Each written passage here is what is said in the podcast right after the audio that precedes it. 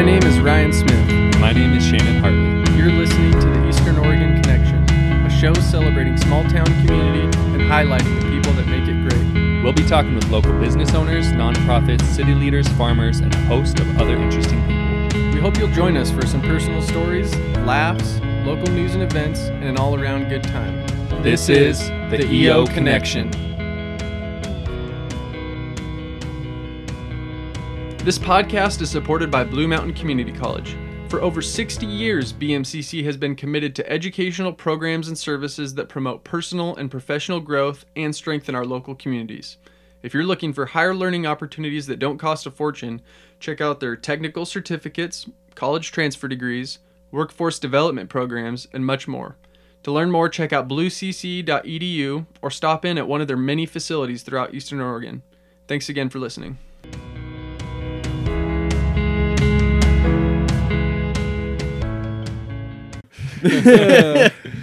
Maybe this is a good out. spot to jump in. So,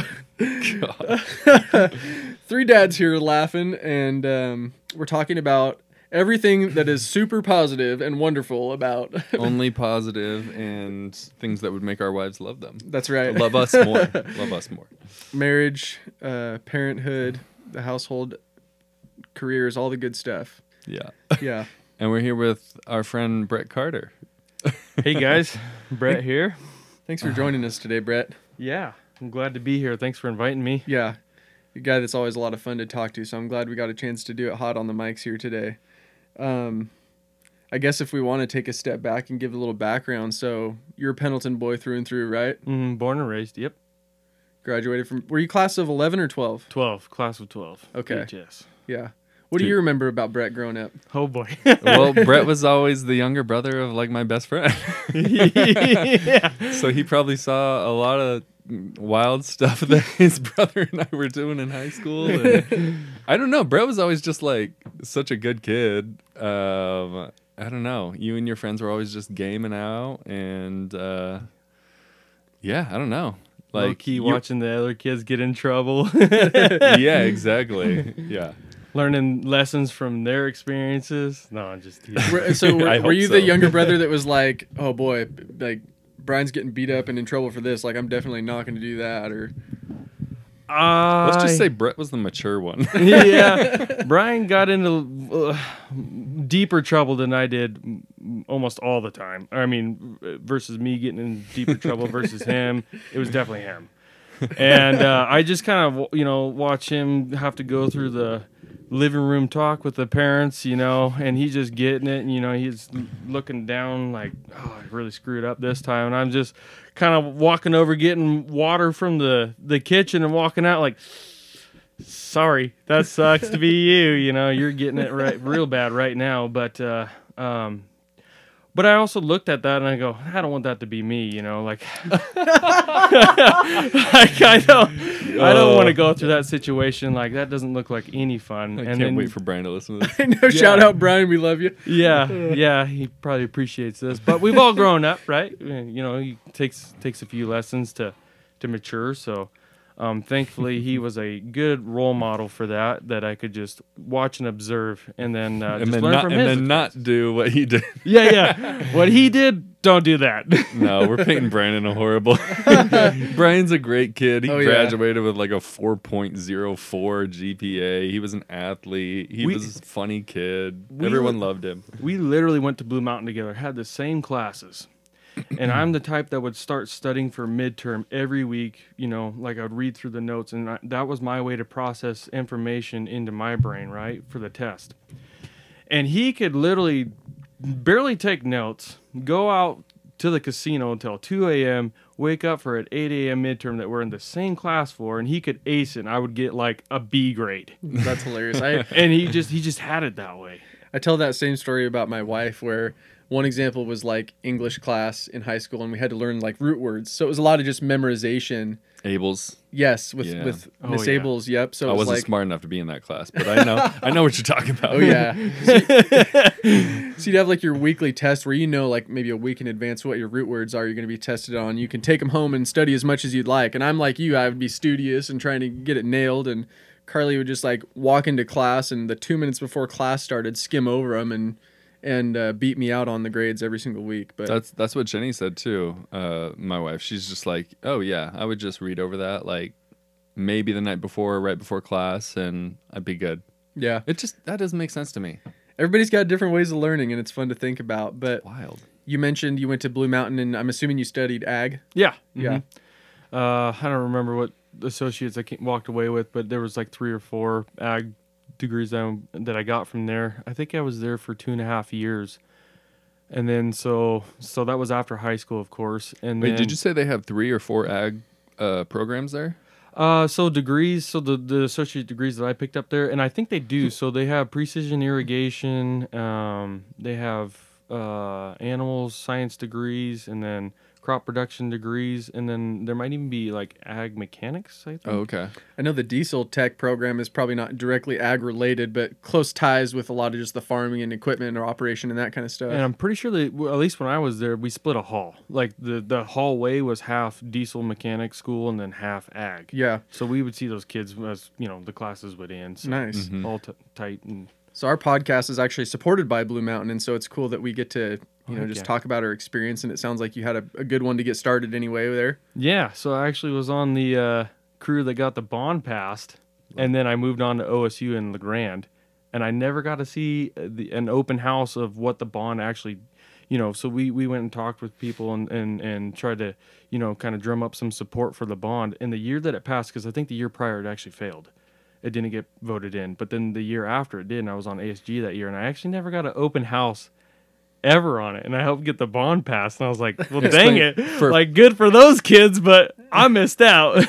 For listeners who don't know what the bond is, can you explain what that what that is? yeah, so um, that year it was to rebuild the uh, I think the the the ag learning facility or whatever there's like a shop and then like a facility for working animals and like a vet kind of like a vet part of it too whereas before we didn't have that and uh, so it was that and i think there was something supposed to go down at the pavilion and then here in town by the the um, Roundup grounds. by the roundup grounds yep and then there was some stuff going in at boardman like distance learning stuff and then the precision irrigation that went in at hermiston at uh, the HAREC station Mm.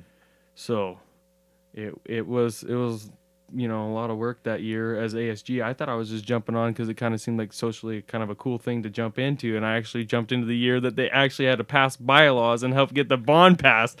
So it was like working double time because they're like, oh yeah, we'll help pay for part of your tuition, and, and you know it's a good time and make friends, and you know it's kind of a social thing, and and I'm like, yeah, sign me up. Heck yeah. You know, it sounds like a great thing. And then it just turned into just straight work. like every time we'd meet, it was like, did you guys read through this section of the bylaws? I was like, oh man, on top of homework, like you guys want us to do this too? anyway, so, but yeah, it was, it was a good experience though. Sure, So- no, I'm sure that looks good on a resume and gives you some good early job. Never even put or- it on a resume. Didn't Oh, even think man. about it. Shit. Well, that's Leader, okay. That's leadership experience too. That's right. yeah, Man. it would have been great on a resume. now that I think about it. yeah, no. Well, you landed well regardless, it sounds like. but Yeah. I've heard from a variety of folks that, you know, because Shannon and I both spent some time at Eastern, go Mounties, but Yep. um, wasn't connected to like that OSU ag program at all. But you you uh, enjoyed that part of things as well. Oh yeah, they have a great program up there, especially the professors. It's changed. The faces have changed a little bit since I was there. I was a 2017 graduate from uh, the OSU program up there, but um, yeah, no, the, it was a really tight knit program because the ag. The, I, I can't remember how many kids there were in there, but you know our classes were 20 kids or less, 20 So- students or less. So the OSU program is through BMCC. So you're doing all your classes Through Eastern. Yeah. Oh, through Eastern. Got so it. it's okay. a consor- consortium agreement in Badgley Hall up at Eastern in La Grande, but it's an OSU degree on EOU discount. So you're actually getting an Oregon State degree on an EOU rate, There and go. y- the, they have a consortium that OSU and EOU. Um, you if you take classes with EOU, they still account for OSU like hundred percent. You know, um, they just they cross translate for your degree. And uh, it's funny. I actually kind of have a little story on that. So I was just just done with Blue Mountain, so I was moving on, looking for a place to go, and uh, I didn't want to go down to Corvallis because my wife Courtney, um, she was stay at home mom here in Pendleton, with our son um, that was only a couple years old at that time, and uh, so I we stayed um, here in town, but I drove every day to La Grande, and so I was taking OSU classes up there, but um, I had to take I didn't have some of my core classes like chemistry and biology, specifically those two. Um, yeah, I was talking to the, an advisor up there, and they're like, "Well, you can take it up here, and it's in an auditorium of 130 students, or I can go back to Blue Mountain where there's nine kids." And I thought, heck yeah, I stink at chemistry and biology. I'm going that route. You know, I'm going to where I like the teacher can see my face, like you know, because there's only nine of us in there. She can count all of them, all the kids on one hand Yeah. or two hands. So, um, so I did that, and um, it was great. But because I was a student at Blue Mountain, I had to take classes at EOU and OSU all at the same time. There was a consortium between OSU and EOU, and a consortium between Blue Mountain and EOU. So I was I was not a full time student, so I kind of got hammered on tuition, or I mean uh, uh, scholarships and grants that I'd actually written for because I was not a full time student at any one of those schools. I was just below the level. Oh wow. So I kind of, you know, brought that up with uh, EOU, and I said, "Hey, you know, this isn't this isn't right because you guys have like a two way agreement this way and that way, but it's not like a three way agreement, right?" And they're like, "Yeah, well, we'll look into that." So I lost out on scholarship and tuition money um, because you know at that point there was nothing they could do because I wasn't a full time student. It was just like you should have known, you know. and when I graduated, they had a three way consortium. They finally figured it out, and they're Oh, like, "Hey, thanks for being the guinea pig." I'm like, "Great, that cost me a lot of money. but Glad you guys figured it out." you know. So now it's great. So now it's kind of like a pipeline. They can pipeline kids from Blue Mountain straight up to EOU and OSU, and it all it all works out for them. So. Oh yeah. Well, you helped a lot of other kids out. Yeah, I did. Yeah, they, they, they don't know the name or the face, but somebody out there, you know, somebody had to go through the hardship so they could There- get it easy. There needs to be a scholarship in your name just for that. yeah, Oh, the Bret too Carter funny. Consortium kind scholarship. of kind of salty scholarship award. yeah. Who do you award it to? yeah, yeah, it's a good point. Uh, no, you you hit on the things I like about college at Blue Mountain and Eastern, which is that you know the price point is is uh, not outrageous like some other institutions, but also classroom sizes. If you if you're the type of person that wants a reasonable classroom size and you want to be able to catch your instructor or professor during their office hours and that kind of stuff. and they don't have TAs. I mean, the instructors know your know you know you by your name. Totally. Mm-hmm. You know, especially at Blue Mountain. Yeah. Yeah, when I was at the University of Oregon, I mean, I would have classes double the size you talked about. I mean, I- I'd have classes with 300 plus students in them, and there's two TAs, and during Teacher, off- teacher assistants. yeah, teacher assistants, and um, during office hours, like you meet with the teacher's assistant. You don't even meet with the actual professor. Um, I would say Eastern was different than that. Most of the time, you could get um, actual time with the professor, but um, Yeah. yeah, I mean, Blue Mountain would be even better. A class of nine kids, you're definitely getting that FaceTime. so so my first my first term going uh, living in town going to osu and eastern over in La Grande and then coming back for uh, classes in Pendleton i would go over at 8 a.m to La Grande. I'd come back for a noon class here and i had a 2 o'clock class up there. No Jeez. way. so my noon class was an hour 40 long. Um, sasha mckeon. I'll do a little name drop. She was my biology teacher super awesome lady. Um, so i would have to split out early from our lectures That's what I was gonna say. How did that work? Because it there's- didn't. Yeah, I well, was it like- did. It did because Sasha was willing to work with me. Okay. But it was also one of those deals where they also didn't quite have enough kids in the class. So if one dropped, Sasha was at BMCC or e- Eastern. Sasha's at Blue Mountain. Oh, okay. Uh huh. Yeah, and so she was so cool. So I'd go up, or so I would I would stay the hour that I could for her lecture, leave an hour early so I could get up to my OSU lecture. And on Fridays, I had a class that doubled up with, or I think our labs were Thursdays afternoon. And she was like, "Hey, it's fine. Just show up Fridays at noon if that works for you, and I'll be your lab partner." So I literally I had the teacher helping me through the lab, the whole like a two hour lab, just basically like showing me the ropes of like this is what we're gonna do, and you know this is so this what we're looking at the microscope here is directly related to question three. So write this down. I'm like, heck yeah! I'm like this is great, and I got a little one on one time with her. She's actually from Hawaii, Kauai, and Oh, uh, it was kind of interesting to pick up on some of her perspective of growing up on an island, being landlocked, you know, and Mhm. all that, all the challenges that they have over there that are different. And I was wondering, As how do you as, go from As far as growing Uh, being landlocked. or just being landlocked in yeah, general? yeah. Uh, I guess that can kind of be kind of a depressing thing. You know, you drive 20 minutes and then you're back at the ocean. you know, from being at the ocean. So, uh, so just or then like clothes shopping. Like they'd have to go to the airport, fly to Oahu to go clothes shopping for school shopping for the kids, and then fly back. So it was like a whole day deal to basically fly like you know however far apart the islands are. Hmm. And and you know just kind of those extra hassles that you don't think about when that's not like in your Yeah, life. we picture Hawaii as the life of luxury and stuff. Yeah. But I mean, I guess for a week long visit is different than living there. And I remember just, you know, cost of living, I'm sure, is much more expensive because of all the amenities that have to be brought in, I'm sh- right? Yeah, yeah. Well, and then the other thing too is I was I was like, how do you go from Kauai to Pendleton, Oregon? Great, that's a great question. I'm like, why not like L.A. or something that's a little bit more relative to like what you grew up? But it was just a job thing, you know. Husband got a job here, she got a job here, and just worked out. And they actually live a block away from where we grew up on Perkins. Oh, really? Yeah, All right. yeah. So, yeah, a lot of cool things. I mean, we got a lot of time to share together, and it was yeah, super cool. I mean, super cool. She's really good at her job and everything, and so it was just great to kind of get to know like your instructor, right? Like one on one time, and Yeah. they actually care about you. You know, they actually care that you make the grade Right. because it counts. You know, it counts Mhm. for them up there. So, Totally. anyways, That's Yeah. So true. So obviously, it feels like you're pretty well established in Pendleton as we sit today. Was there ever conversations about you and your wife being somewhere else, or was it always just that like this is this is our roots, this is home? So, yes, um, I, I grew up here. My wife's family, she's uh, she's a Rosenberg, so they, you know, there's about five generations here. So, I mean, she's related to half the people that she goes to the store to grocery shop with at one time, right?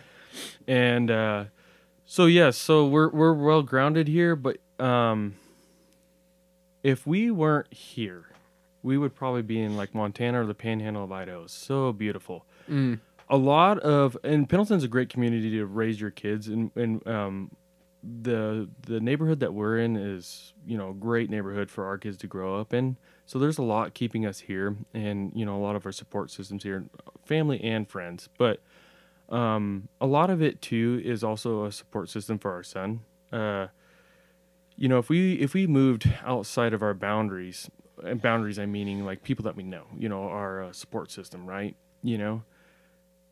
You wouldn't have i mean it would take you time to build up trust with people that you could trust that like if you needed help they could come over and help you. Or like if we had both had a job like hey can you watch our son for two hours? That is uh you know it doesn't it's something that you know a lot of people go through like when they move you know um it's it's not uncommon but one of the uncommon things that like is kind of a challenge for us is when we ask people or people ask you know like oh well you know you want, why don't you guys go out on a date night and, and we'll watch your kids? We have three kids. Um and it's like that's great and but we don't like the part that they don't understand is is it is possible that brandon our son um could be life flighted and if we're you know over in hermiston having dinner walla walla having dinner it's like are you comfortable with calling 911 if he's having a seizure that his rescue med is not stopping?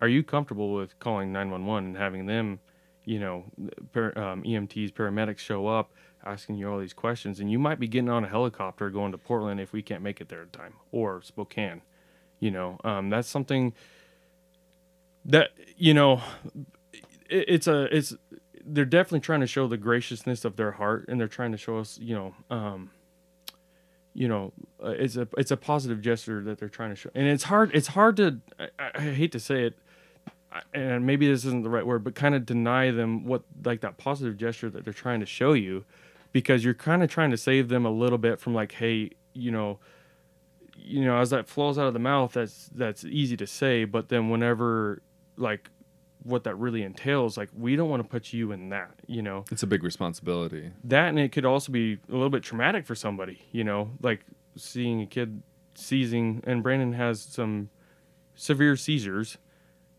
that uh you know that might kind of mark them a little bit and we don't want to be the people that put that on them you know? And so you, sometimes you're kind of looking out for other people in that way. Like it kind of feels bad and you know i'm and maybe in some ways people are like well you know they just never accept help and it's like well there might be a reason behind it you know Mm.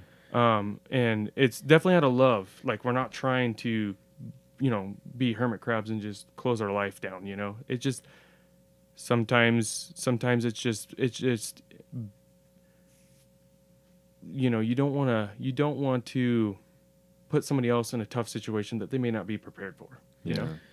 Yeah, I could see both sides of that where, you know, it's definitely a big ask and not the, you know, 15 year old babysitter that you're going to give five, 10 bucks an hour. You maybe not feel comfortable with, with that level of Yeah, responsibility. pizza. Order pizza. yeah, yep, here's 20 bucks for pizza and we'll Yeah. see you in a couple hours or whatever. It's, it is quite an ask. And then, you know, you do want to be that person that can accept help when, when given, but also the, the trust and the extent of, of what is being asked. Like you said, it's, it's a hard uh, perspective maybe for folks to know what they're committing to. So appreciate you, you know, sharing your perspective and being honest about that. That's kind of a, uh, an interesting dynamic with your family. So, are you able to share a little bit more about, you know, your son and I guess your kids in general, but but Brandon and what might be the issue for these medical potential possibilities? Or You want me to kind of start from like the beginning of like how our life, Courtney and I's life, kind of came together, and then Wh- whatever that'd you're comfortable with, buddy, because Yeah. uh, we've got time. I, I think that'd be great. Yeah, just kind of walking people through kind of your story. Okay.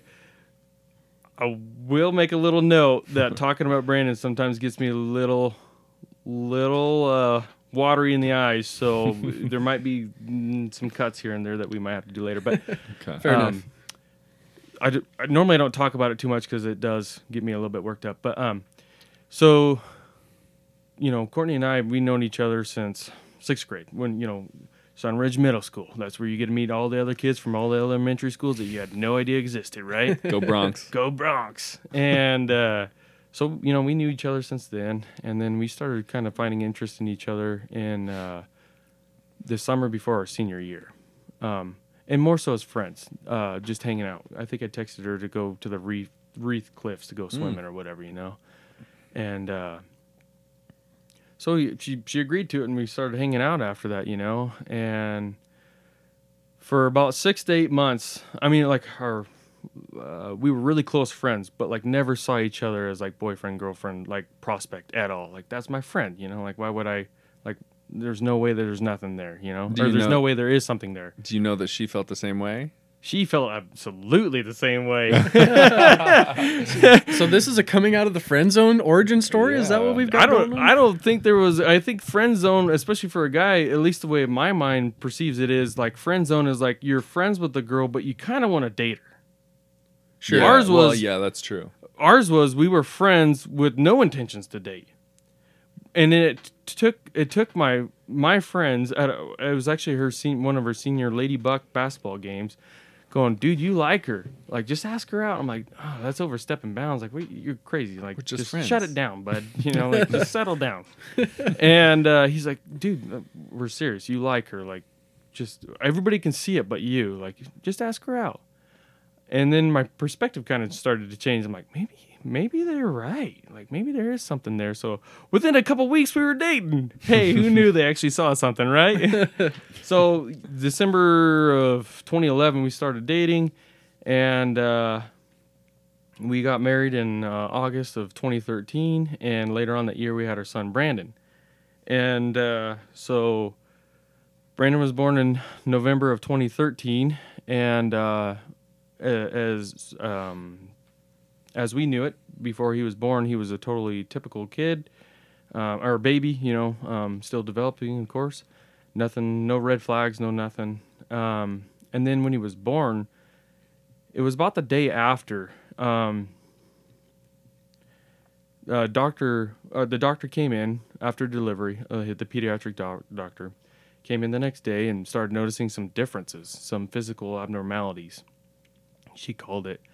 And uh, some of the things she noticed was his ears were lower set on his head. So typically, if you look at somebody, the tops of their ears are in line with their eyes. So as I look at Shannon and Ryan, I see both of you guys are that way. His aren't. They're actually a little bit lower set. There were some other abnormalities too. He had a high palate, and uh, his eyes, his eyes were different. And she never really got a good look at his eyes, but um, at that ti- point, but she knew something was different. He's actually got coloboma, which is the mis. He's got misshapen uh, pupils, and so his pupil on the right is actually almost a pupil and a half. It looks like a keyhole. So it's a full pupil with like another half below it. And um, his pupil or his eye on his left eye is a smaller pupil. It's a little bit more oval shaped and it's lower set. There almost there is no iris on the bottom. And so she started noticing stuff like that and started to say, uh, I think we need to run some tests because there's something going on here. Plus, he was a little bit slow developmentally. He wasn't latching and nursing like he should have, and they were struggling. They even brought in a lactation nurse, and they were struggling.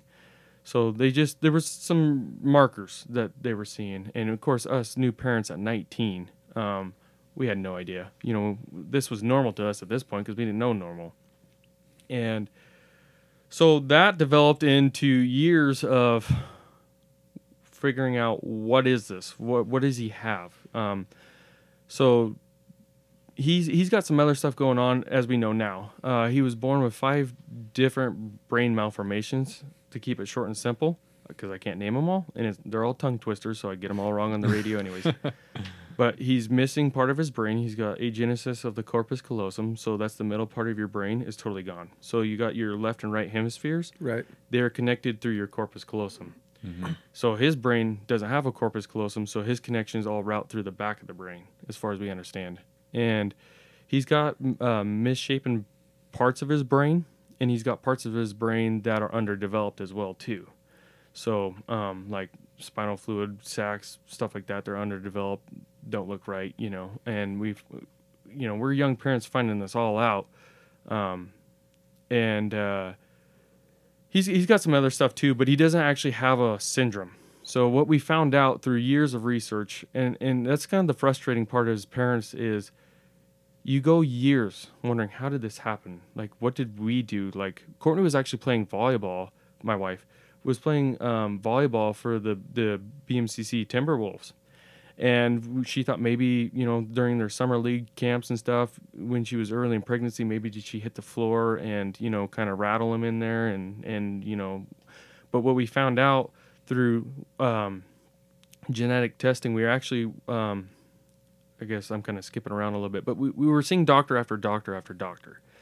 And so we finally got hooked up with a doctor up in seattle that was a geneticist and a neurologist. And uh, if you know anything about those two studies, they are not easy. They're super complicated. One of those on its own sounds pretty intimidating. Totally. Yeah. yeah. and let alone he's an expert, a world leading expert in both realms. And so we got hooked up with him, and he's a he was in research, and he said, "Hey, we we will do full exome testing. We will take your DNA, your wife's DNA, and your son's DNA, and we will look through every s- strand of DNA and see where this is coming from. If you guys are carriers or not." And was this spontaneous ge- genetic mutation, which we found out it was. Um, and so it we you know we sent off our DNA. They did their testing and and found that it was I can't remember the gene, but they found the gene was mutated. It was, uh, you know, basically a protein was supposed to turn on when it was supposed to, or turn off when it was supposed to turn on, and basically from that stemmed everything. So our son can't walk, he can't talk, and he's 10 years old. He's been in therapies all of his life. Um, you know, his vision's not very good, so he's got, you know, ocular therapies too. Um, so, and then we see all these doctors. So, you know, we go to OHSU, we go to Legacy, we go to um, OHSU, meaning Doernbecher's, um, St. Vincent's in Portland, um, and we got some specialists here in town and whatnot. So, you know, we're always, it seems like once or twice a month, we're always going down to Portland for a, a doctor's appointment. And um, through all this, you know, what we found out is he is, of, of all the nations that share their medical records or health records, he's one of two kids in the world with this exact gene mutated. And the other kid is from Netherlands, and he's less severely affected than Brandon. He can walk and talk. And so, uh, So he's literally the only kid in the world that has this mutation and can't walk or talk. this exact mutation. Yeah. So th- this other kid in the Netherlands has the same gene mutated, but in a different way. Yeah. And so, um, so that doesn't leave much for us to know, right? This is a new thing. It's not a syndrome. It's not a well-studied thing, and it may not be anyways because if it's you know just a really a one-off you know it's really up to a research doctor or whatever if they want to continue studying it or not if they find interest in it which leaves a lot of what ifs and and whys. And uh, that's one thing that i've always wondered about brandon is like why? You know why was this gene mutated? You know what went wrong? Or or was this you know just god's doing you know? Um, but i also sit there and wonder with all of his challenges what's his purpose you know i feel like everybody's got purpose in this life and for a kid that can't walk and talk but yet he's so happy and and just you know high spirited all the time you know and uh, he's he's had a lot of adversity and challenges for a kid that's 10 years old. You know he's he's got um, he's he's got purpose and and it's always been a question that I've wondered is what how how is Brandon supposed to be represented? You know like how is it his story? Is it just his personality? Like I feel like I myself at 29 years old I have learned so much from this kid that's 10 years old about like just life and humility and looking at other people you know like wondering you know what challenges have other people faced you know?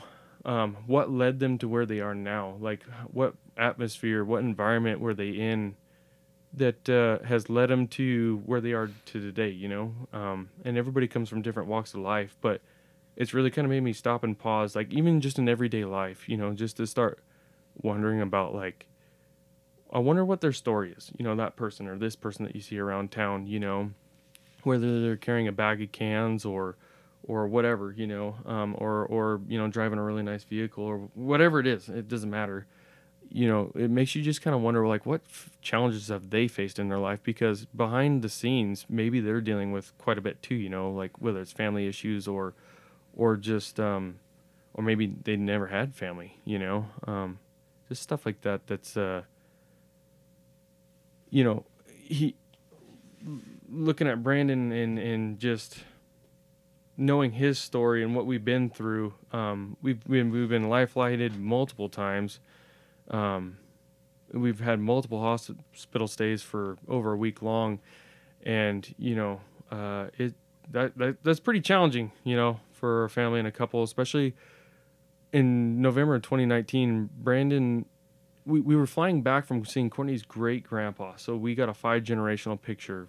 He was down in florida and so it was something we had to do you know because that's not very common to see five generations. And so we flew down there and we were we were um, on our way back. Uh, We stayed a week. We were on our way back. We were in the Orlando airport, and I just heard a guy hacking up a lung. I thought, oh great, we're gonna he's gonna get sick on the plane because he's got a suppressed immune system, so it's much easier for him to catch a bug than you or I. And uh, we were we were on our way back, and and we flew into the Boise airport, and I could tell he just looked miserable, and I thought, man, he's sick. And so we uh, decided to drive home the next morning. He just looked, I mean, just horrible. Just did not look good.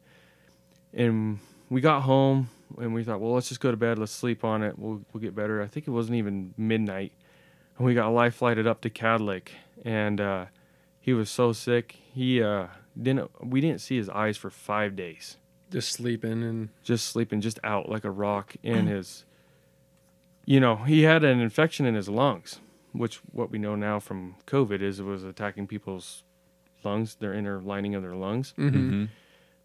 nobody knew what covid really was at that time because it was just breaking out of parts of asia into europe That's what I'm wondering. You said the timeline was what November of 19. yeah And so there's there's I've heard a variety of people hold the opinion that maybe it was passed around before we really knew and identified. I think it was and- already here at that time because I'd never seen him because he's had pneumonia and bad cases of pneumonia and bronchitis before, and this was something else. I mean, it was attacking him somewhat like pneumonia and bronchitis. Like some of the symptoms were the same, but but like his uh, he was just getting sicker in his lungs, and the infection was spreading, and so yeah, that was that was one of the toughest times of my life because I was still trying to work, but then you know you got this super sick kid and um and Courtney was up at the hospital taking care of him every day and we we hadn't seen we, we hadn't seen him wake up or stir at all in 5 days and basically the doctors were saying we've given him all the antibiotics we can it's uh, basically Brandon now. Like he's either going to come out of it or he won't. An infection will spread and he could potentially die. And there's nothing more we can do. It's just monitoring at this point. And you just sit there and when the doctor hands that information off to you, great. Now what? You know, Yeah. you turn and look at each other as a couple and just go, well, darn. It's in God's hands. yeah, it's in God's hands. And it's like, well, I was like, I was hoping for a better answer, but um, that was a long tangent for a, a question of um, of where our life has um, gone um, as a couple or whatever. But that that was Brandon's story, like, um, and it's still Brandon's story. Um, like the the first parts of his life were really rough. Like, I mean, I was I was in the private industry farming, working um, anywhere between 60 and 120 hour weeks, depending on if it was harvest or just like a typical week. Courtney was at home trying to finish school. Um, we had a lot of questions about Brandon. We didn't have a lot of answers, and it's you know you go to these doctors that are super smart. They're you know way smarter than I I could be in, in certain studies, right? And you go to there with a question. They say, well, that's a question we have for you because you know Brandon more than us, and it's like well shoot you know like that was less than what we were hoping for but so it was a lot of that kind of you know um early in our marriage and and you know we just tried to keep you know like our a lot of our success in our marriage like what's kind of helped us like keep moving forward together and like and especially in what healthy ways we can is you know we try and keep God first you know like try and try and see our situation through God's lens. Like why are we here? Like what are we supposed to learn in the season of life? Um like we're here for a reason and and there's there's always a lesson to be learned out of it whether it's good bad or just toughens you up in a season of life um i think it's always there's always an applicable lesson right? And so that was a lot of our early part of our marriage was is just kind of battling. And court calls it um, survival mode. We were in survival mode for so many years and it kind of felt you know things have settled down a little bit. You know we've kind of gotten some neurological meds figured out. You know we've tried some keto diets. We've, we've tried different things you know? And for so long we were struggling because you know um we, we just hadn't tried you know like we, it, everything was so new you know and it was like well try it and see if it works you know and and it would be try it and it wouldn't work or whatever. And it just kind of like it just you know we weren't getting as much success at that time as we were hoping for right? And uh so there was a lot of little battles like that. And uh um Just trial and error, a lot of trial and error. yeah, and, and so we've tried things and and we've had lot more success in more recent years that you know we've kind of gotten things kind of dialed in a little bit better. So you know I, I would say we're not quite in survival mode like what we once were. So guess what? We had more kids. well, we had another boy and another girl. Yeah. We just Yeah, needed we just- more to do. yeah, yeah. I'm like that later on this year we'll have a ten year old boy, a three year old boy, and a one year old girl. I'm like, man, that's that's a pretty big spread. It's like somebody forgot to keep track for a little while. But yeah. uh, yeah, so it's it's Courtney, my wife, and um, Brandon, our oldest. He's ten. Shepard's three, and Kay Marie is. Uh, we just had her in October. So Yeah. she'll be one in October. There's so, many different ways I feel like we could take this, but I just yeah, Sorry, I kind of just No, threw it no, at it's- you. It's- it's wonderful. That was Um, like that was that, that basically went from marriage to that. Like I mean, I'm sorry, just kind of went deep diving in it, but that's the story, you know. I mean, that Yeah. is how it went. Yeah. Oh, yeah. Fast and loose for sure, and in such a young age. But um, I'll just start here, I guess. So, um, you co- sort of mentioned throughout your story that you found out several years after Brandon was born that this was basically a one in billions situation that you felt comfortable enough having more children, um, but also that. Uh, I guess different people could look at that so many different ways to say, "Wow, this is just like that that one that the doctors are asking questions about because it's so rare and uncommon. They uncommon." just don't and- know. Yeah. Yeah, Yeah, and that was a lot of what the medical teams were talking to us about. Was you know, would you want to know if you guys are carriers in case you guys are looking at having more kids? And it's like, well, we were kind of thinking more kids anyways, but you know, like, you know, if you look up the odds of what Brandon has, um, all these combinations of everything plus the, you know, genetic mutation that basically everything stemmed from, it's like one in a like tens of trillions. So I was like, boy, he drew a lucky card. but you know what? He he's a happy kid, you know, and and you know some, you know, we've kind of been told a little bit through time, you know, like, well, um, you know, that's too bad for him, and it's like, you know, in in a way, yes, we deem it as he's not normal, but also in another way, I'm like, you know, he's got a unique set of challenges, but he's also got a unique personality and character that he deals with it so well, and he's a tough kid. I call him.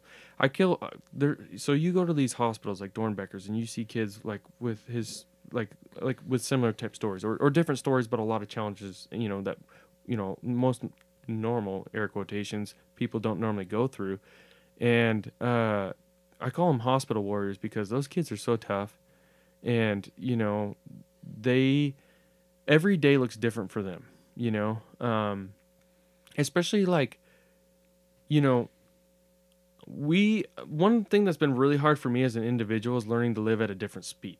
I can't we can't go the same speed as a like a run and gun family you know that's always everywhere doing all the activities in town you know signed up for everything.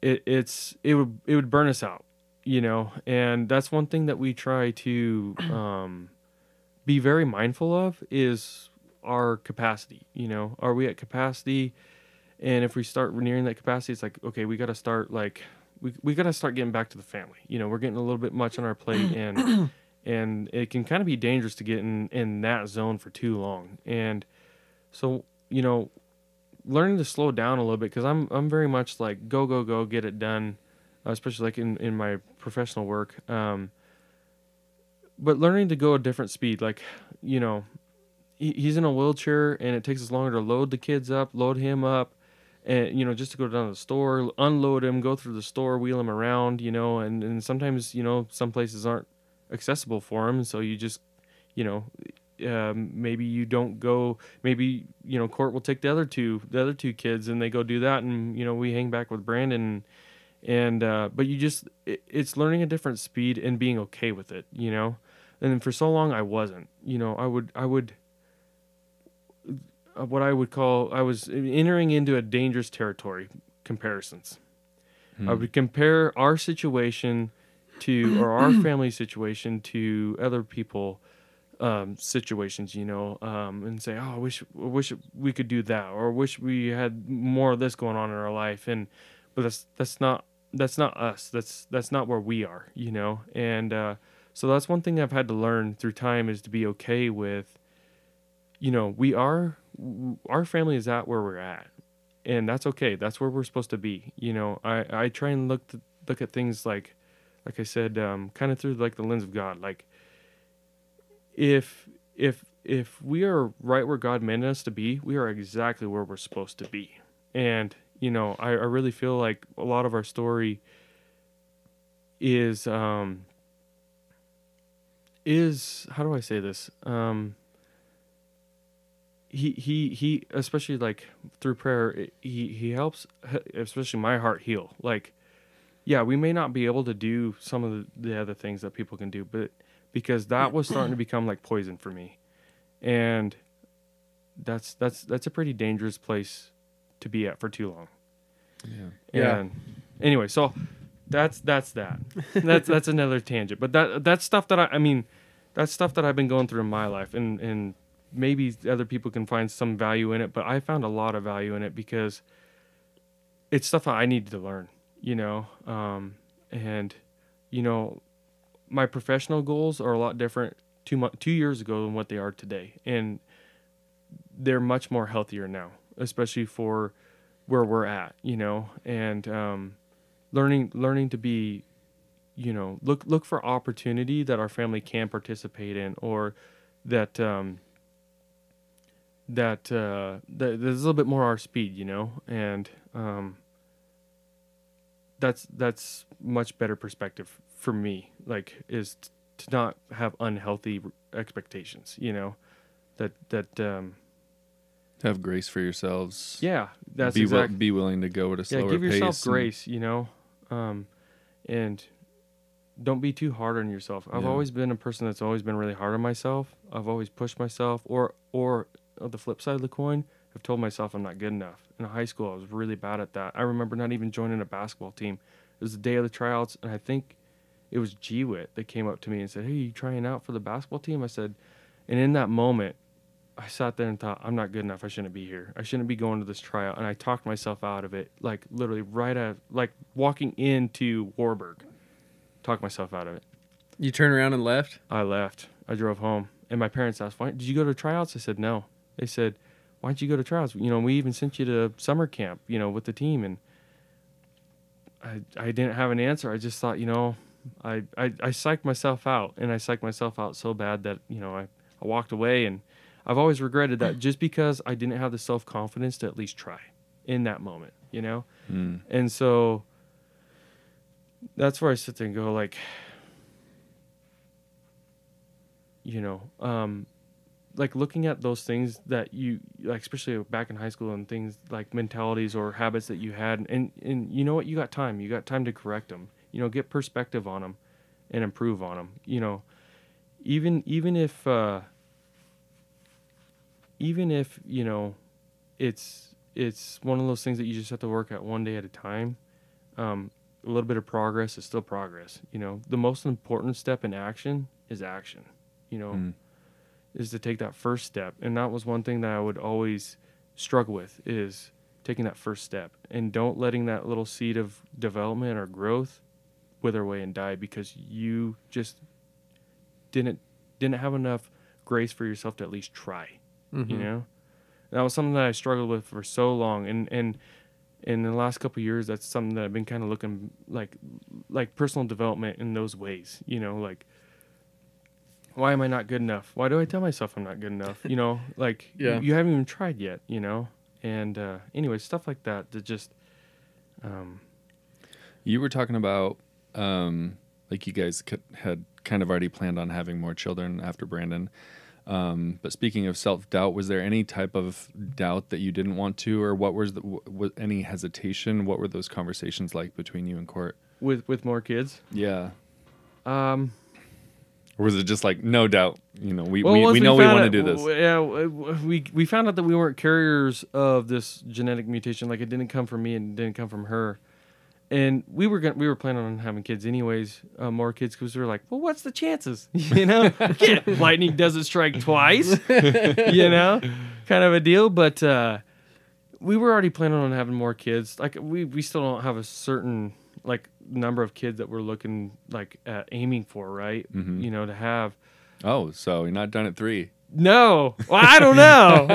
you know, like that's. I mean, she, she asked me like, "What do you think about more?" I'm like, "Ah, we got a nine month old at home." I'm like, "I don't know." Let's wait on that conversation. yeah, I'm like, let's let's just let's just give it a little bit more time. Let's let it simmer a little bit here. So, um, so the conversation, I guess, is just like, I guess you know, a lot of it for me too is is, you know, as the dad, the the job's kind of easy. You know, you're in a support role for a while, especially while while the the baby's in the womb, right? Like you're you're helping out and you're trying to keep your wife sane, also kind of keeping yourself sane, but you know, some pregnancies oof, like, you know, we were talking the other day, Shannon, that uh you know, some morning sickness, some gals go through rough morning sickness or or um you know, just just conditions like that that just don't look like fun Yeah.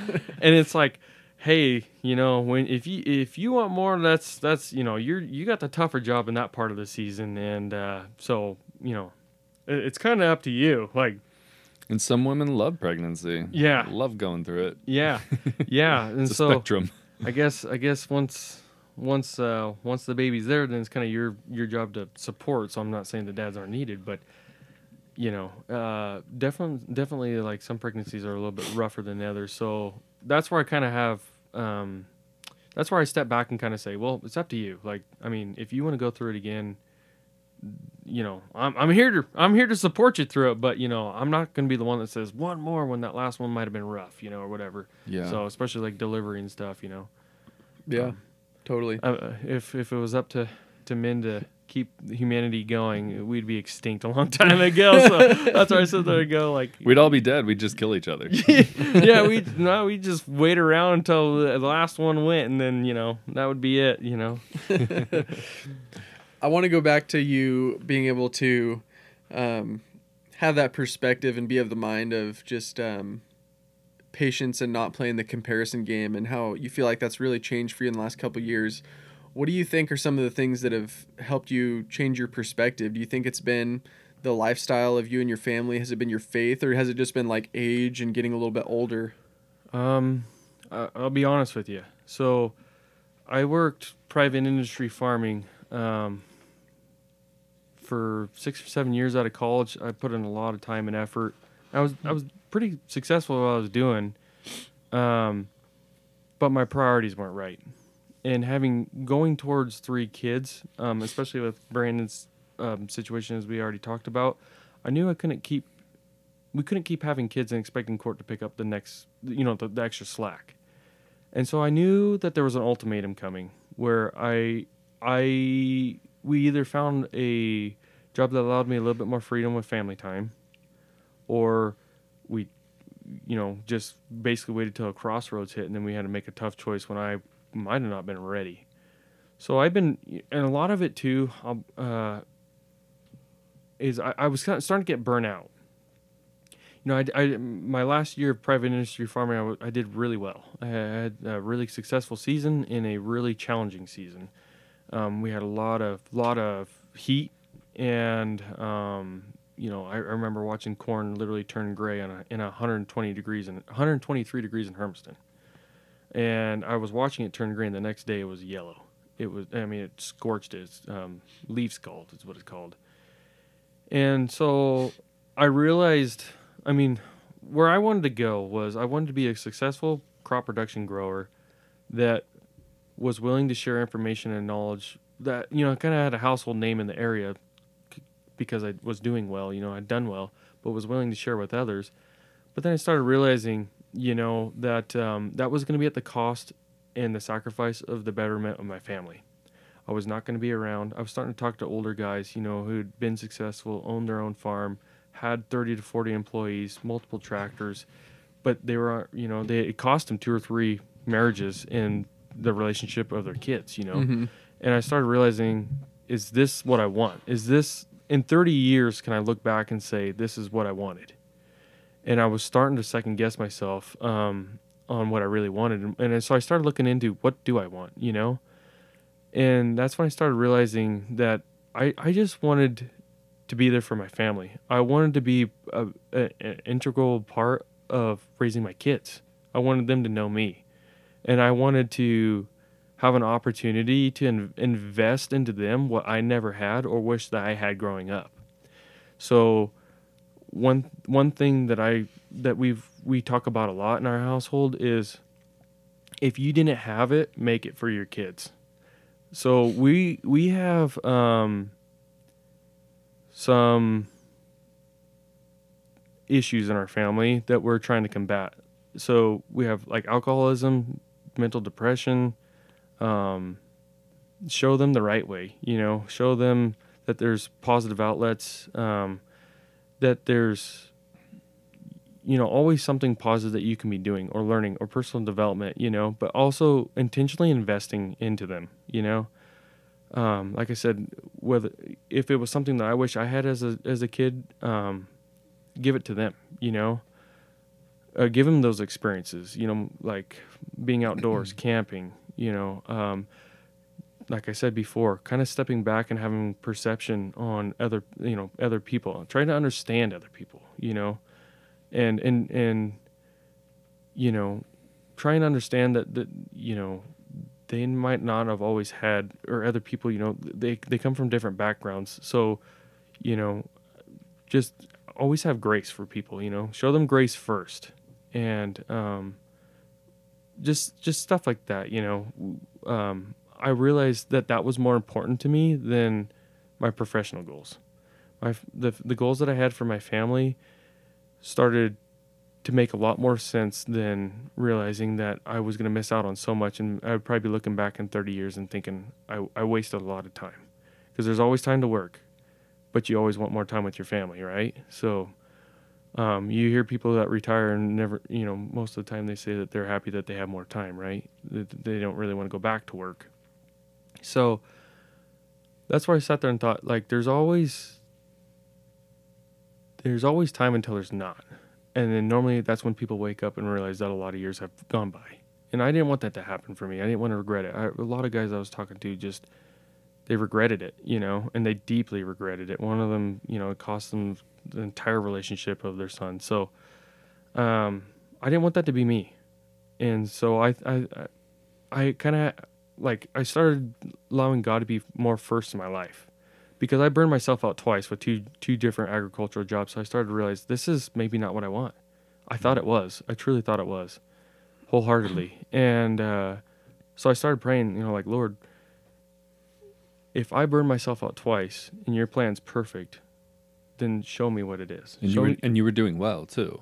I was doing well, but I was still burned out. Yeah. Yeah. Well, And- by whose measurement, right? Yeah. and so through through prayer and time and I think like some conditioning of my heart and mind, you know, transforming the way I was thinking perspective, um, a, an opportunity came up and I took a job with uh, USDA ARS, the Agricultural Research Research Experiment Station just outside of town here in Adams, as their farm manager. And uh, it's 40 hour weeks, still driving tractors and combine and, and field production type um, activities. And, and it's been great. Uh, it's been really good for me. Um, it's it's better work life balance. I started my priorities. So this was I took the job with them last year, but it was about two years ago in August. So almost exactly two years ago, I really started. My mindset started changing. My pri- my top three priorities then are not even close to being my top three priorities now, and a lot of it was somewhat money driven and success driven. Was my priorities then. Now, it's not even close to being in the top three. Um, yes, money is important and is a means to keep the lights on in the house, but I would, you know, I took a 40% pay cut because it gave me time with this job. And I can tell you that there's no amount of money that would be worth it to take another job that would take my time like it did before and give up family time and the the opportunity to intentionally invest in my family.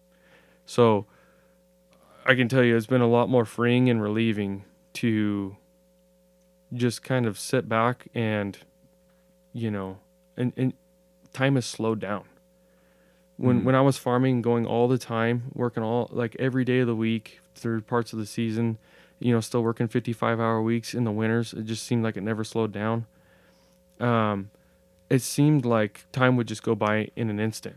And now it seems like it goes by so slow and it, i'm able to cherish the moment better. Um, i was always looking to the next thing you know life was so rapid so fast and now it's slow. And and it's it's easier to sit back and enjoy life. And so that's what you know just another another like re um, reaffirming piece that I, I I think I am right where I'm supposed to be. Um, Mhm. I'm enjoying the things I should be enjoying, you know? And I was always hungry for the next thing, like, it'll be better. It'll be better. You know, if I work harder. Once this happens, then it's Yeah. good. and yeah. it was just next thing, next thing, next thing.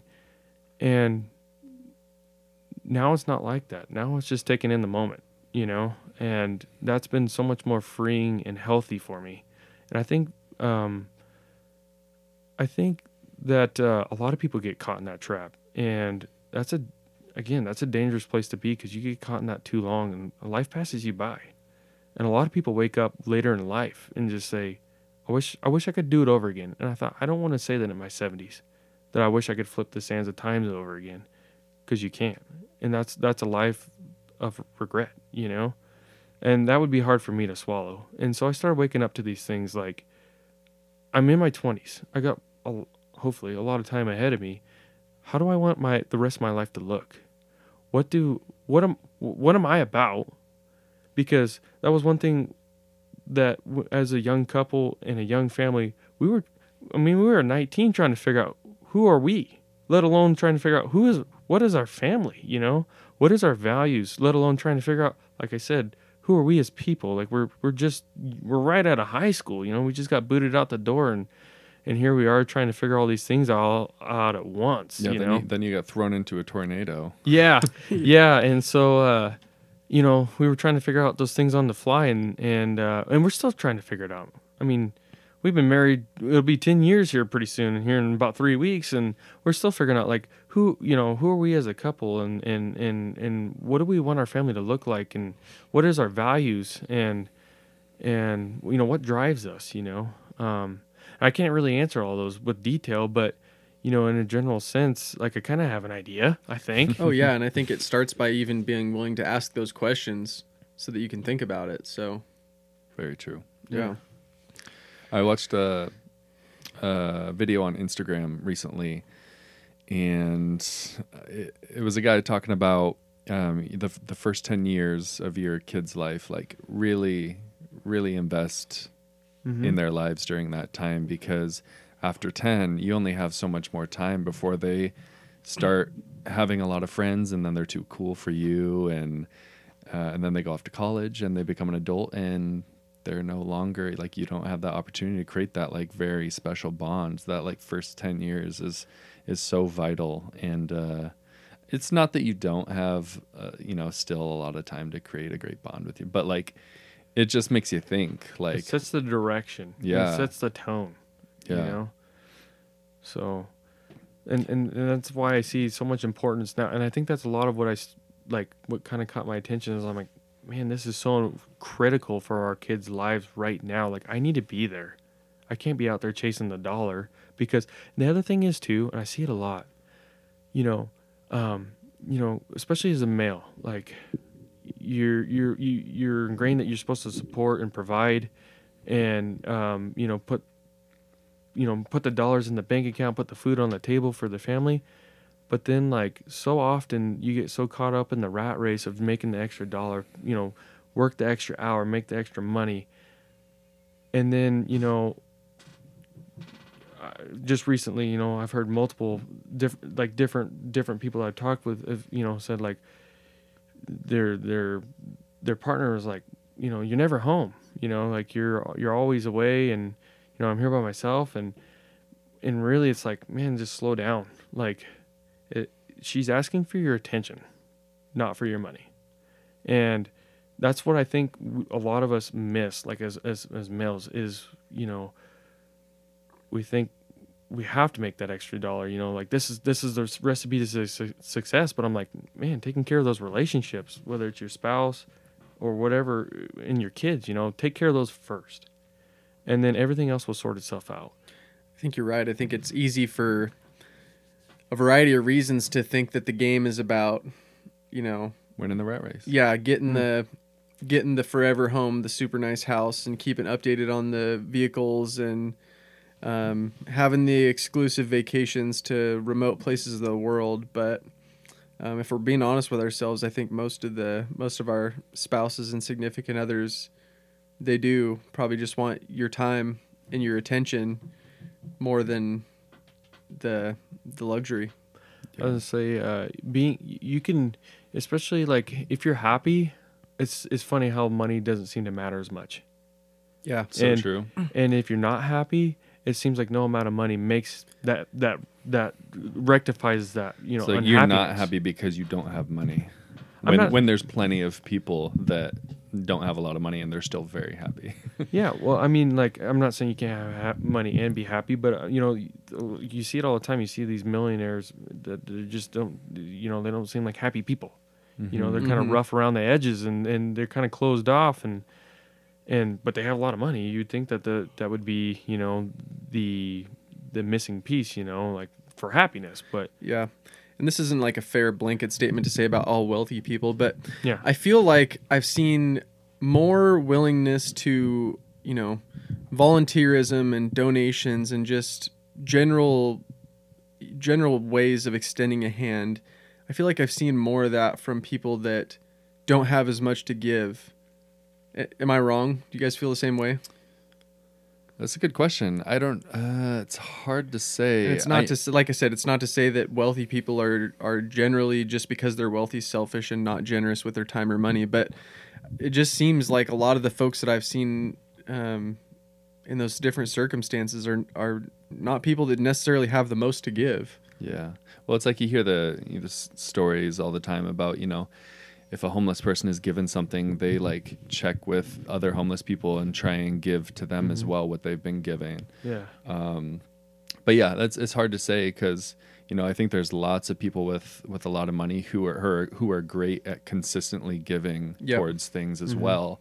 I think when you don't have a lot of money, it's um, a lot of people are gracious but may not be as consistent with their giving. So it's like sure, that's a good question. I just um, think like you see that a lot in the church. What- Like, yeah. some people will give like one time, like very graciously, and and, they're quiet for a while. there's a lot of people who are like giving very consistently for a long time. I just think there's something to be said about perspective and knowing what it's like to to really face adversity, whether it's financial or just life circumstances. And it's easier to give and extend a hand when you know what that life is like. And Mm-hmm. you know, I guess Bret, one thing that I've said to people about you and your family is that you know I don't know your wife as well as I know you, but if um, if it's any consolation, it's like something that I've felt and I've heard other people say that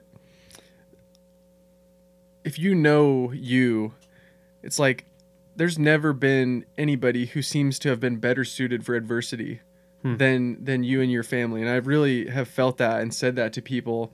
And you know, for people that are listening, they're going to get just a, a brief glimpse into your personality. But when you when you talk about your faith, I just feel like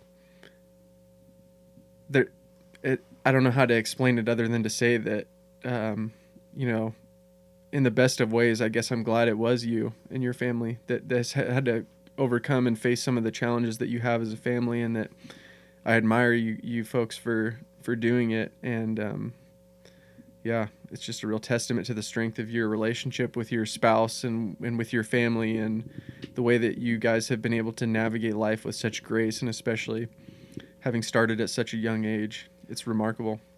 Well, and, and Ryan and I didn't talk about this beforehand, but I was literally, I had that pretty much same thing ready to go to say. It's like I know you and Court both pretty pretty well, and uh, I mean, you guys are just you're so patient, and uh, that's one question I wanted to ask as well. Is um, it sounded like you had something to say, so you can say what you were going to say first. But like, do you think your patience has grown over these last ten years as well? Yeah, thanks. Thanks for the. I, I do appreciate hearing that from you guys because, man, I tell you, there's some days where you uh, rough days, and it's just nice to know that there really are people out there that do care about you, like you as a person, you know. So I do appreciate that, and um, do I think that we've learned patience in the last ten years? yes, I do. Well, because I would say that you you were both already like very patient people, like demeanors, just Yeah. naturally. yeah, But- lower key. Yeah. Yes, but I also okay, so I have to remind myself of certain things, or court reminds me of certain things a lot. And God never gives you more than what you can handle.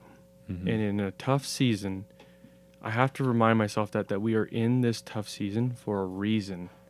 And what is that reason? That's why I always I, I didn't used to look at it that way. I just be like this sucks, this is tough.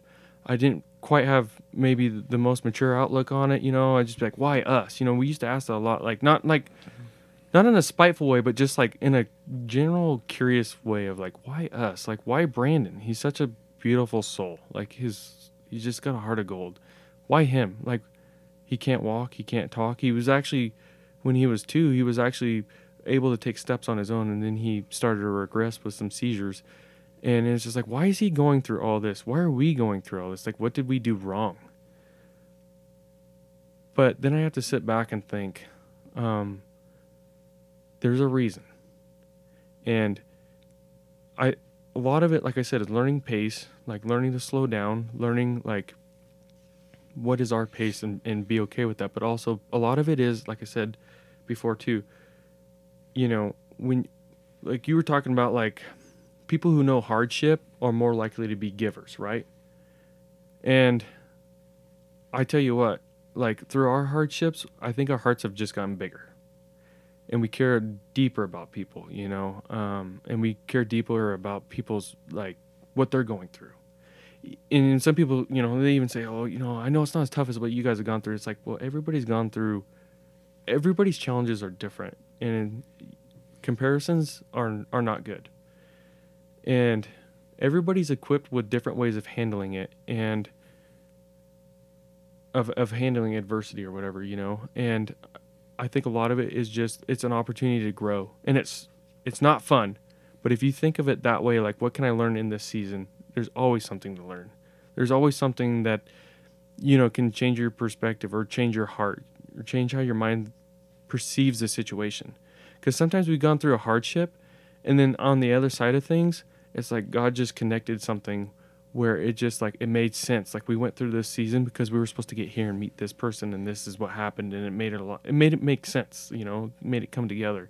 Or sometimes you know you're in the hospital and you're like this sucks, and you know you're on you're on your walk because you've been in the hospital room with the nurses coming in and out and the doctors coming in and out, and you finally just get a chance to breathe, you know, and so you're on your little walk and you get to meet someone. Or there's been times where I've I've walked by and seen, you know other patients that um, that are that seem seemingly are struggling, you know, quite more than like what you are, right? And you just sit there and think like that this sucks for us and them, but there's something here for us, you know. Um, and sometimes it's like meeting nurses, or like you know, sometimes nurses will say the same thing, like you know, like I see people like you guys, and it just you know, like I- I'll remember you guys because you guys have touched my hearts were we were we there in the hospital specifically to meet that person and kind of give them a little bit of encouragement? I don't know. I hope not, because that's not a fun way to spend your life. But um, but I guess just looking for. I, I mean, yes, our hearts have been. I, I think our hearts have grown a lot, um, but also, you know, we we try and see. Like outside, like the, the the dynamics around us, right? Like like I said, sometimes we meet people and they're like, "You've really touched us," you know. Like I really needed to, like I, I won't forget you guys, you know. And it's like we were we were we were in that moment at, at the right time, at the right place with the right person for a reason, you know. Yeah, it's like you're not seeking out those opportunities, but No. just by way of the the life that you're living, I feel like I'm not the only person that sort of just admires you guys for for navigating life with such grace, like I said earlier. So, um, yeah, that's an incredible gift that you have given to people. Many that have said it to you directly, it sounds like, but maybe many others that just know your story and your circumstances that um, draw inspiration from you. Well, I'm glad we could do something for someone. oh man. Um, I have a question that's Yeah. kind of from right field, um, and I don't know if you've made this thought about this connection at all, but Brandon's not the first person in your life that's had lots of medical complications. You had a really good friend, Matt Ram, Yeah. um, who had cystic fibrosis, right? Yep. And was in and out of the hospital. Mhm. He was a hospital warrior. That's where that term exactly i thought of i Yeah. thought of him when when you said that um but have you thought back to that um Oh yeah. just I, thi- of I think about him a lot. yeah Mm. Sorry. Keep keep going. well yeah i mean just just that experience of being such good friends with matt um do you feel like it helped equip you in any way for kind of what you've experienced with brandon I mean, if it did, it was just a taste of it, right? Um, yeah It wasn't life. I guess it was life changing in a way. I mean, Matt was one of my best friends, and he's he passed away. But um, watching what he had to go through, like um, he had treatments, um, especially with cyst- cystic fibrosis. They were respiratory type treatments, and you know, he if he didn't have those treatments, he had a hard time breathing. But I just saw how different his life was, like as far as as far as what you can deem a successful day, and, and I guess you can even lump in like Brandon, Brandon's case too in it. A successful day looks like just living, and for Yeah. most normal people, they don't think about that. Like, you know, Brandon was, or I mean, Matt was getting down to like fifty percent oxygen capacity in his lungs. I mean, literally, as he was living, he was, you know, so he was at such a deficit for oxygen and you know his capacity for everything was going downhill but he ke- still kept a good spirit you know um, but yes, all the treatments that he had to do. I mean, he couldn't even stay the night sometimes because he had to go home and do respiratory treatments. Like, and you kind of, you know, like uh, give him the old, hey, you know, you don't need to do those. You could stay, no big deal. You know, peer pressure him. You know, he'll stay. And then he's like, no, because if I don't go home, I can't breathe and I won't sleep, you know. And I remember one time he did stay the night because we peer pressured him and he stayed. and I remember thinking, You all know he through- wanted to though. yeah, well, he did, and uh, I remember all through the night. I, I woke up and he was, I mean, al- al- almost like it was like, dude, do you need to go to the hospital? Like he was not breathing well. He was coughing, and just sounded not good. Like it, and he's like, just take me home. And I remember it was 1 a.m. and I took him home and it finally clicked. I'm like, this is why he goes home because he can't sleep and he starts to get into a condition that's not safe for his health especially whenever you start thinking 50% lung capacity like in, in that kind of deficit of oxygen saturation for that long is not good Yeah.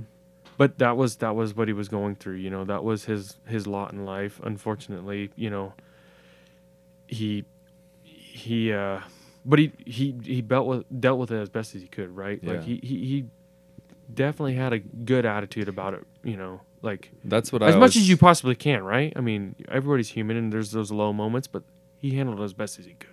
Yeah, that's what I always remember about Matt is he for everything he was going through, he always brought like a smile and good energy. And a magic trick, little sleight of hand for you. He was he was just uh he was a fun kid. Yeah, yeah, for sure. yeah. I do think about him very often. Um, and there are some comparisons. And Matt was alive when Brandon was. Um, th- there was some, you know, Some overlap. overlap, and uh, uh, so I did. I did kind of. What's the word? Kind of. I kind of reached out to Matt or talked with Matt. We had conversations um, about like, like how do you handle this? Like you know, like you have a better perspective on this than I do right now because I'm just learning this. You've been living this. Mm-hmm. And uh, you know, that's one regret I've always had is not getting a picture with him and Brandon as like hospital warriors Mm. because Yeah. he had such a respect for Brandon too. And I know that if Brandon could talk, he he would have said the same thing. You know that that what Matt was going through. You know that they would have found a lot of mutual respect. I think. Yeah. You know. That's Totally. cool. Um, I wanted to ask you a little bit about the fun run. Yeah. That was when was that? So it was it was uh, the Saturday of Father's Day this year. So it was June nineteenth, I think it was. So the, the first thing I think about, and I, ta- I was just talking to Shannon about this before we started, but um, this was the only way I've seen "Let's Go Brandon" in a non-political form. Yeah, you sure did. Yeah, they they did it, and they got some laughs out of it too. It's so good. yeah, much more smarter than I am. But yeah, it was uh Blake Franklin, uh Evan O'Grady, Evan, Evan. and My uh, brother-in-law. yeah, yeah, Shannon's brother-in-law, and Daniel Van Cleve, and uh, they they made white T-shirts. Then when each one of them stood in order, it said "Let's go, Brandon." so they took a picture of our our son Brandon. So it was great. Yeah, that one's gonna be a wall hanger in, in Brandon's room. Oh yeah. Yeah. so actually, Nicole uh, Stewart spearheaded this. This was actually that was actually that fun run event was actually her idea. That uh, she br- so it was faith centered sponsored. The church that we go to, we actually go um, through parts of the season. We actually attend two churches: Life Church Pendleton that comes from Pilot Rock, and then Faith Center. So Faith Center sponsored the 5K fun run for Brandon.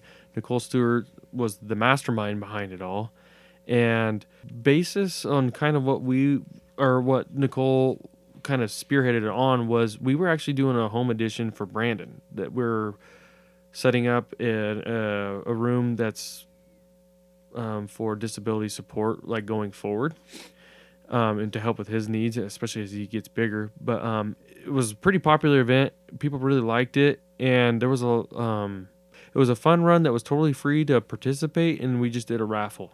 So we we we raffled off um, some sponsored prizes, and uh, we we had people from all over um, helping with the raffle or or purchasing raffle tickets um, from like as far as Texas and Austria German Joe. Oh yeah. Yeah, yeah. So Austria, halfway around the world, we were getting people, you know, wanting to buy tickets to help out Brandon, and I mean, helping out us, but helping Brandon. Yeah, that's awesome. I was officiating a wedding that weekend, so unfortunately I wasn't able to make it. Yeah, I was no really worries. bummed out, but it was a pretty cool event. I was glad to see what was going on, and I think one of the first things you and Ryan connected on was wanting to talk about the special needs community in Yeah. Pendleton. Yeah. Um, what's that experience been like since since you guys had Brandon, and and where's it at now? So when we had Brandon, we didn't have anybody. We were figuring it out, and a lot of it was information coming to us from people like, "Hey, have you heard of this?" or "Have you heard of this family?" or you know, this family did this, and they talked to these people, and that's how they. It's a lot of backdoor kind of uh, networking. So, with that being said, Court and I, it's been on our hearts for a long time, and we, we we've been doing a home addition, so that's been tying up a lot of our time. But when when when uh, when when life kind of settles down a little bit for us, we would like to start up a, a disability like support uh, community in town.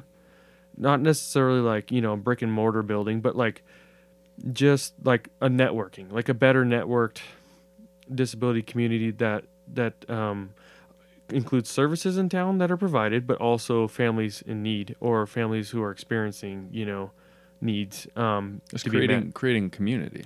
Yeah, because there's really not much right now. Like I said, it's a lot of back doors. Like, hey, have you heard of this family? You know, they're, you know, we we kind of worked with them on this. You know, and so it was kind of learning as we went, right? And um, we didn't know anything. I mean, we literally knew nothing. We were not 19, just trying to figure it out. But it's been on our hearts that we want to be there for people who are going to be behind us in the same situation. If we can, you know, if we can be there to help somebody, because it's not only do you just have a newborn, you know, just had a newborn, but now you're starting to find out that your world is going to be changed, Mm-hmm. and you don't know how that's going to look like or what it's, you know, you don't know what to think. You know, like what do we do now? Like I've never been in this before, you know, or potentially could have never been in that before. So it's like, how do we fill that gap? Like how do we, how do we, or how do we bridge the gap? You know, mm-hmm. um, of so uh, it's funny because the, you know we've been starting to networking with some other uh, families that have you know either children or themselves have disabilities around town around the community or just even Umatilla County and the experience that they have garnished in like 20 30 years of having a disability themselves or a child with disabilities is huge. I mean Yeah. um and just just like just even pointing the finger in the right direction like you need to go talk to these attorneys because that's one thing you don't think about when you have disability is when brandon turns 18 we lose guardianship. So we actually have to have it in writing that we remain his guardians and his caretakers legally after he be- turns 19 otherwise he becomes a ward of the state Mm. Well, and So- something I thought about earlier is, you know, in the earlier parts of our discussion, um, you mentioned like going out for a date and childcare and just saying like, no, you, you really don't understand what you're signing up for. So whether it's resources for that or just having like-minded folks that can relate uh, to those experiences, I think would be a great benefit. So like, I I mean it's still a raw idea being you know um, worked out, but it definitely is on our hearts to do something. And um, I, I okay, so i this is me personally speaking. Before we had disability in our families, there was a lot of stuff I didn't understand. Like it's it's hard to understand until you you're in those shoes, right? And sometimes people who don't have that same experience it's hard for them to relate, right? So you're kind of like, who who's my support, right? Like, who do I talk to about these things that seems seemingly nobody really understands, or maybe doesn't care, and you know, but but then other disability families they get it, you know, they're like, hey, we've been we've been there, like we've been talking with people about certain things that's just like, you know, like this has been kind of like something that we've been internalizing for years, you know, and we just don't know how to like kind of you know get figure it out and get past it you know Mm-hmm. yeah, maybe maybe it's just me and not court, but probably a little bit of both of us. But then like other families, like we get it. We've been there for 20 years, and you know, it's it's it's just one of those things that you know you you can find support in people who can relate really well, right? So there's that, and I think that we need to build that part of the community. You know, like that that that there is one information sharing, networking, but also the support. You know, like we get it, we've been there. You know, we've been doing this for 30 years or whatever. You know, and, and th- those are the couples that we look up to. There's a couple or multiple couples in town with children with disabilities that we kind of looking up to and trying to start making connections with and relationships. You know, share life together, and then the other thing I see is is maybe, and this would be a lot harder one to sway because of reasons I already talked about, but like providing services. So maybe the the parents of a kid with a disability, maybe not like leave the kid at home, but like, hey, why don't I, you know, like I got medical, um, like a medical background. Why don't I go with you guys, like like let's say like out to the casino or something, and you guys do your dinner night, and I'll take your your um, child, you know, um, just basically to the family fun center or whatever. And you know that they're in good hands. This is you know my background and you know we'll never be more than five ten minutes apart and if there's any issues then i'll call you. Because Mhm. that is one thing also is if you choose to go 20 to 30 minutes away especially with my wife that's all she's thinking about. She's not i mean we're on a date right? But she's sitting there thinking like when are we going to get called? You know we should probably just go back. Like things could go wrong you know? And it's like okay well like let's just give it a chance you know? Let's give them a chance you know? Mhm. but their mind's there and then they're more relieved to just go back home and be with their kid and you know it, that that's it's more i guess part of it is just a comfortability thing that you maybe have to break through a little bit but i think part of it is just like you know it, it just it, it can happen it is a thing and Mhm. um, problems can arise and and that's typically when you know you know your kid the best and you, you need to be there so s- stuff like that you know um, i don't know exactly what the uh, dynamics of that all the pieces of the puzzle look like right there just yet but i think as as we go forward i think that's a much needed thing is to give to, to, to break free a little bit, you know, and just breathe. Just get a chance to breathe. Like like I talked about before, like when we were in survival mode, we probably should have gone out and just got a breath of fresh air for a little bit, you know, and just got back to each other as a couple, you know. Mhm. And that's one thing that it's you you rely on each other so much, you know. And uh, you know, when when you're going through a rough season and and you got to really lean on each other and sometimes you just need a chance to breathe um, and and I think that's really needed. Um, and I think uh, you know if if I, if we talked with some other couples that have you know disabilities themselves or or or children with disability, they would say that too. Like you know sometimes we just we just need a like an hour hour and a half just to maybe you can go get a cup of ice cream or whatever and just sit and just be together and just kind of kind of let the worries melt away. Just just a break for a little bit you know and i think that's much needed. And so that's kind of the, some of the things that i'm that my mind is thinking about you know what does that look like going forward? And how you know what what does it look like as we get it started you know?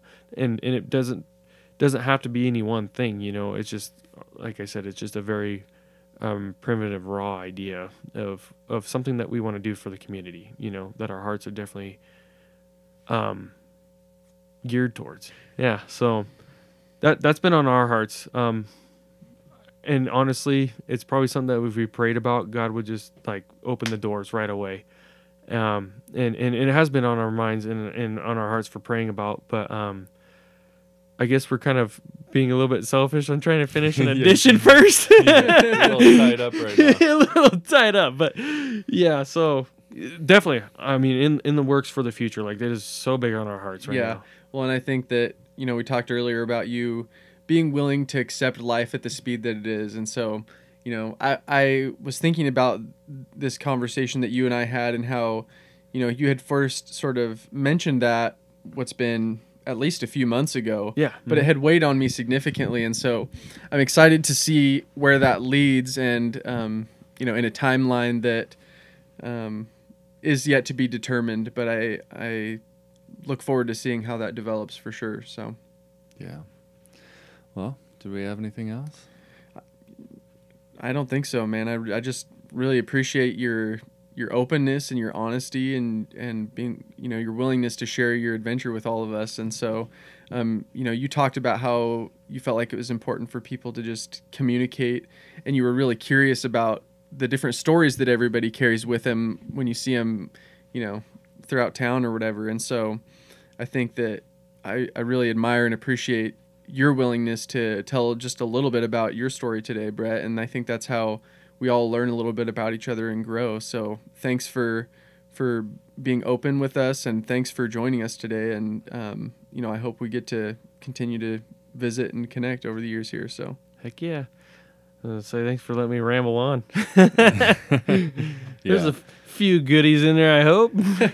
It was a pleasure to have you, buddy. yeah, absolutely. Yeah, Glad we to be here. appreciate you joining us. And if Brian, if you're still listening, we swear you're a good person. yeah, yeah, yeah. I was gonna Yeah. say, uh, shouldn't. I mean, I guess he's a brother, so I guess in some ways you kind of have to run him down in, a little bit, but but in other ways, he's he's a good he's a good brother. And if we can break you away later this summer, we won't share the exact location, but we will hopefully uh, be able to tell some good stories on the water here soon too. So I can. All right, thanks. Brian.